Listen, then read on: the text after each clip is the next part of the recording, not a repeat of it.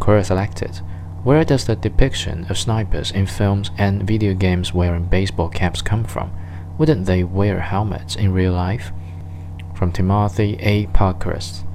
Okay, so it looks like I'm the only actual military sniper providing an answer here. I served as a Marine Scout sniper for some years, so I think I can provide some truth on this. So far, none of the answers are really correct.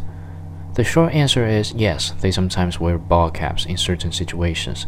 The other answer is that yes, they also wear helmets in lots of other situations. First of all, not all military snipers wear ball caps at all. Ball caps being worn in combat zones at all really comes out of the special operations community as large, not specifically the sniper community. And that's mainly because when engaged in foreign internal defense or nation building and other unconventional operations, there sometimes isn't a great need for body armor, including helmets.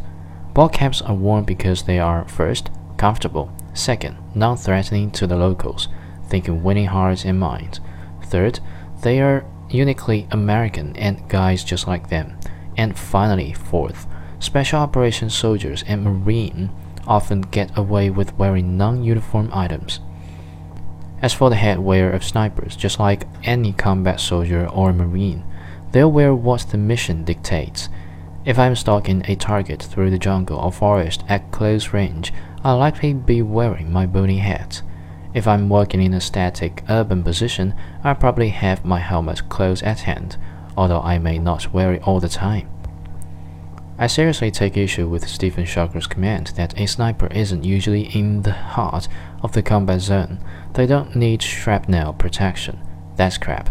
Most military snipers work with rifles that are accurate between 800 and 1000 yards. To engage the enemy with direct fire at those ranges puts the sniper well within the range of nearly every other weapon the enemy has, except the standard battle rifle or handgun. That means machine guns, mortars, rockets, tanks, and every other heavy weapon. It also means that the enemy doesn't have to cross too much terrain to get to the sniper. That's why Marine Scout snipers place such emphasis on stalking and concealment training. If they can't see me, they don't know where to shoot or send a patrol. But that doesn't mean for a second that the sniper isn't in the thick of it.